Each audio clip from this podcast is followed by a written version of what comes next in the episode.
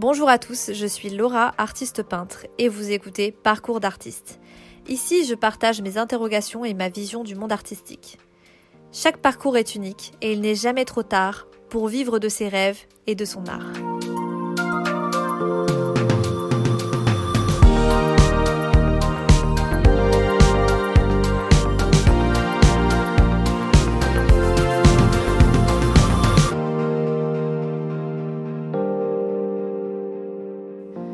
Bonjour à tous et bienvenue dans ce troisième épisode.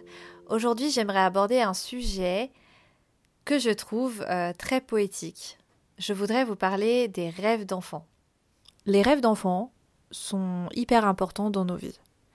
Alors certes, certains sont complètement irréalisables physiquement, mais si on réfléchit bien, il y en a une très grande partie qui est tout à fait faisable, qui est tout à fait réaliste. Ce qui est intéressant quand on est enfant, c'est qu'on n'est pas encore corrompu par euh, le monde des adultes. Un monde sérieux où tout est classé par ordre alphabétique et euh, sur une frise temporelle. On a beaucoup de rêves euh, qui deviennent des illusions ou alors on les oublie complètement. Est-ce que vous vous rappelez de vos rêves d'enfant? Moi, ouais. J'ai deux rêves d'enfant euh, dont je me rappelle très très bien et que à l'heure d'aujourd'hui j'ai pu mettre en place dans ma vie et j'en suis très heureuse. Pas seulement fière de moi, mais je suis heureuse euh, de les vivre. Alors l'un, c'est d'être artiste, de vivre ma vie d'artiste, et le deuxième, c'est de voyager. J'ai bien sûr d'autres rêves d'enfant, euh, comme me faire tatouer, apprendre à danser, être archéologue, pompier, avoir un haras rempli de chevaux, chanter en public, être chanteuse même, jouer d'un instrument de musique, et j'en passe. J'ai beaucoup de rêves d'enfant, de choses que j'aimerais accomplir dans ma vie. Parce que pour moi, ça a commencé à cette période de ma vie, quand j'étais la plus jeune, et quand je ne connaissais pas du tout le monde et la façon dont il fallait se comporter. Parce que en vérité, on va pas se mentir, on apprend à se comporter d'une certaine manière. Et ça peut jouer et influer sur nos rêves et sur si on va se lancer ou non. J'ai pu avoir la chance de réaliser certains rêves, comme me faire tatouer et jouer d'un instrument de musique, par exemple. Euh, c'est des choses que j'ai pu euh, exécuter dans ma vie très facilement et très jeune, sans me poser trop de questions. Mais c'est vrai qu'il y a des rêves où on le sait très bien, qui vont impliquer un certain investissement, qui vont être beaucoup plus compliqués à mettre en place. Certains ne verront jamais le jour. Honnêtement, être pompier, ça n'est plus du tout à l'ordre du jour. J'ai choisi euh, une autre vocation, une autre vie, ça ne va pas être possible. Avoir un haras de chevaux, ça pourrait être possible, mais je sais l'investissement qu'il faut avoir pour obtenir ça, et euh, pour l'instant, ce n'est pas à l'ordre du jour. Peut-être, peut-être, si j'ai l'occasion, si un jour ça vient dans mes priorités, mais c'est pas grave si je réalise pas ça. Ça reste un joli rêve d'enfant. Quand je repense à la façon dont je voyais le monde quand j'étais enfant, ça me fait vraiment du bien. J'ai beaucoup de souvenirs. Tout n'était pas parfait, j'étais bien entourée et j'avais des habitudes de vie saines. Je sentais que je pouvais faire ce que je voulais de ma vie, j'étais encouragée dans ce sens-là. Et ça, c'est quelque chose qui change tout. J'ai jamais eu de contraintes vis-à-vis de mon art, jamais mes parents m'ont imposé euh, des études que je n'aimais pas. J'ai toujours été encouragée à exprimer mon côté artistique. Je sais pas si c'est rare, mais en tout cas, je pense que je suis extrêmement chanceuse. Et donc voilà, quand j'étais petite, euh, bah moi euh, c'était être artiste, voyager et avoir aussi un van Volkswagen. Vous savez les vannes des années 70, vraiment c'était mon rêve d'avoir ça en plus d'être artiste et de pouvoir voyager avec. C'est quelque chose que j'ai toujours en tête d'ailleurs et je compte bien le réaliser un jour. Je veux toujours ce van et je me fais confiance. Je pense que je l'obtiendrai. Et là en fait est arrivé quelque chose dans ma vie, comme un, un raz-de-marée un bouleversement total. Je suis allée à l'école. À première vue, ça pourrait être cool, hein. Mais euh, les choses ont commencé à vraiment se compliquer pour moi. Euh, je me suis pas sentie du tout à ma place. J'avais l'impression qu'en fait mon cerveau fonctionnait à l'envers par rapport aux autres. J'avais souvent des notes euh, assez basses. J'étais dans les derniers et ce qui faisait que j'étais traitée de façon assez particulière par rapport aux autres. Ça dépendait vraiment du professeur, ça dépendait aussi des élèves. C'était vraiment euh, très très aléatoire, mais la plupart du temps, je vais pas vous mentir, j'ai pas été super bien traitée et j'ai vraiment pas apprécié ça. Je sais pas comment c'est maintenant, j'espère que ça s'est quand même amélioré. Mes atouts et ce que je savais faire n'étaient pas du tout mis en avant, c'était pas respecté du tout. Je devais m'adapter à un système qui euh, ne me correspondait pas, ne me parlait pas et euh, je sentais pas que j'évoluais dans mon sens à moi et que je m'épanouissais en tant qu'individu. Et ça, c'est quelque chose qui m'a coûté très très cher parce que euh, j'ai eu du mal à évoluer et à comprendre qui j'étais et à surtout m'aimer en tant que personne. Et j'ai éprouvé un manque de compassion et de compréhension terrible alors que malgré que j'avais des difficultés à l'école, euh, j'étais l'une des élèves qui lisait sûrement le plus de livres et qui était la plus assidue. J'étais très très sérieuse. J'ai jamais été turbulente, j'ai toujours écouté ce qu'on me disait, j'ai toujours été hyper docile, et c'est ça que je comprenais pas. C'était très difficile à vivre, honnêtement. Et donc, il aura fallu attendre euh, que je rentre en troisième professionnel dans un tout nouveau collège, un peu plus loin de chez moi.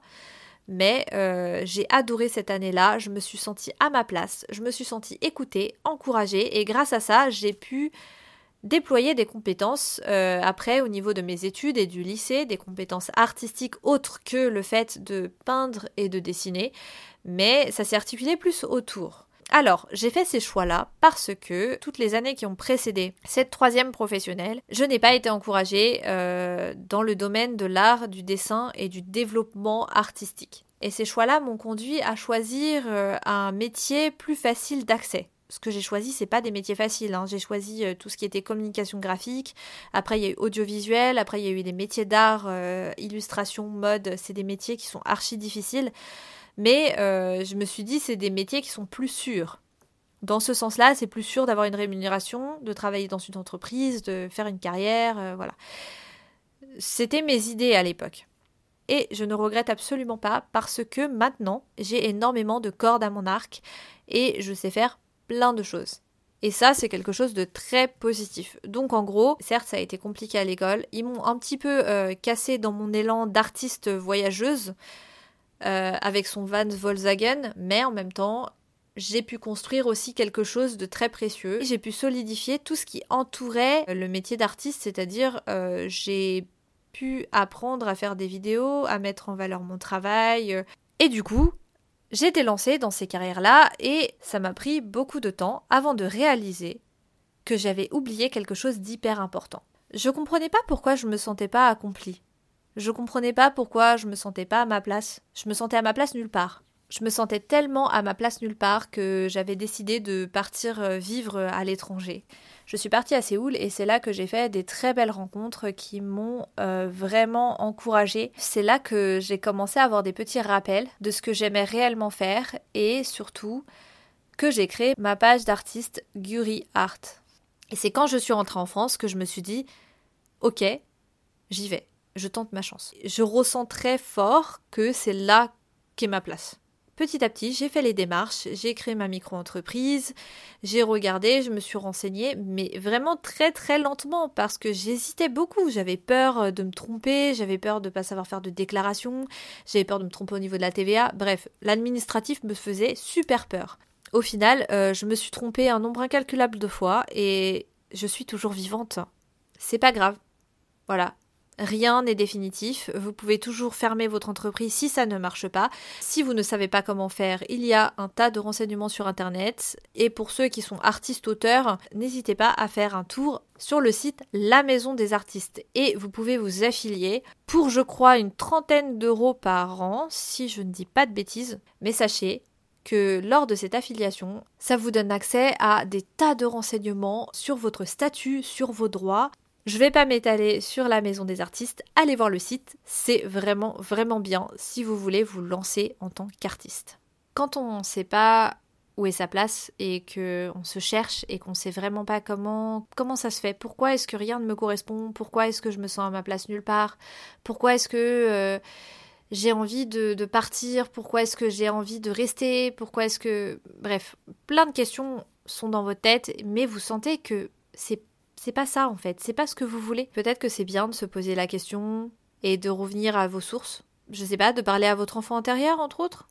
On peut dire ça, mais revenir à nos sources et essayer de se comprendre et surtout de d'écouter notre cœur. Alors c'est pas c'est pas quelque chose de facile hein, d'écouter son cœur, on sait pas trop comment faire. C'est vrai que moi au début, euh, quand on me disait qu'il fallait que j'écoute mon cœur, que j'écoute ce que je ressentais, waouh Mais comment on fait ça euh? Moi je sais pas faire, euh, comment je fais Ça demande du travail.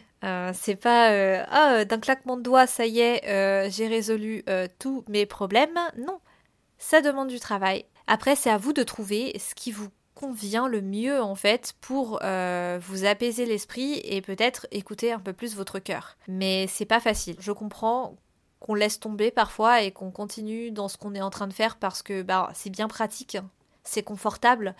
Sauf que j'ai entendu une phrase qui me paraît vraiment euh, essentielle et vraie. Quand ton confort devient inconfortable, bah c'est plus du confort. Hein. ta zone de confort là, elle est plus confortable. Donc euh, peut-être qu'il faut que tu trouves autre chose. Et ouais, peut-être que pendant un temps, ça va être le chaos total. Tout dans la vie n'est pas rangé, tout n'est pas classé. Euh, tu as le droit d'avoir du chaos dans ta vie. Tu as le droit d'être triste, tu as le droit d'être en colère, tu as le droit d'être joyeux, tu as le droit d'être super heureux, tu as le droit de ne pas t'aimer, tu as le droit de t'aimer. Euh, le plus important, c'est que quand tu sais plus où tu en es dans ta vie, que tu te poses et que tu réfléchisses. Parfois, on pense trop à agir. S'agiter partout et essayer de tout résoudre et de tout supporter et d'avoir le monde sur ses épaules, et de se donner des responsabilités ou de se dire que on doit faire ça parce que sinon machin euh, va pas être content ou que euh, je risque ci ou je risque ça, c'est se mettre beaucoup de pression. C'est sûr que nous avons tous des impératifs. Seulement, voilà, parfois on ne peut pas toujours les réaliser dans l'immédiat euh, par manque de moyens, par manque de temps. Et le seul moyen euh, pour ne pas envenimer les choses, c'est de patienter et d'attendre que ça passe ou d'attendre qu'on ait une occasion pour pouvoir compléter cet impératif. Et je sais que c'est hyper difficile parce que moi honnêtement, euh, cette année, ça n'a été que ça. Euh, j'ai eu plein d'impératifs, plein de choses à faire, à résoudre, à organiser. Et en fait, le meilleur moyen de ne pas me perdre et de ne pas tout foutre en l'air, c'était de patienter patienter, attendre que les choses se décantent et se calment. Et là, je pouvais enfin trouver une solution et mettre en place cette solution afin que mon problème soit réglé. Et je sais que c'est super dur, mais la patience, c'est vraiment la clé. Même encore là, à l'heure où je vous parle, ma situation voilà, est un petit peu compliquée ces derniers jours et j'attends une réponse, mais je ne peux rien faire d'autre qu'attendre. Et ça m'énerve d'attendre, mais je ne peux rien faire d'autre qu'attendre. Et là, la seule solution, c'est de travailler sur ma patience, de respirer, de prendre du temps pour moi et de patienter. C'est dur, mais c'est la seule chose à faire dans ces cas-là.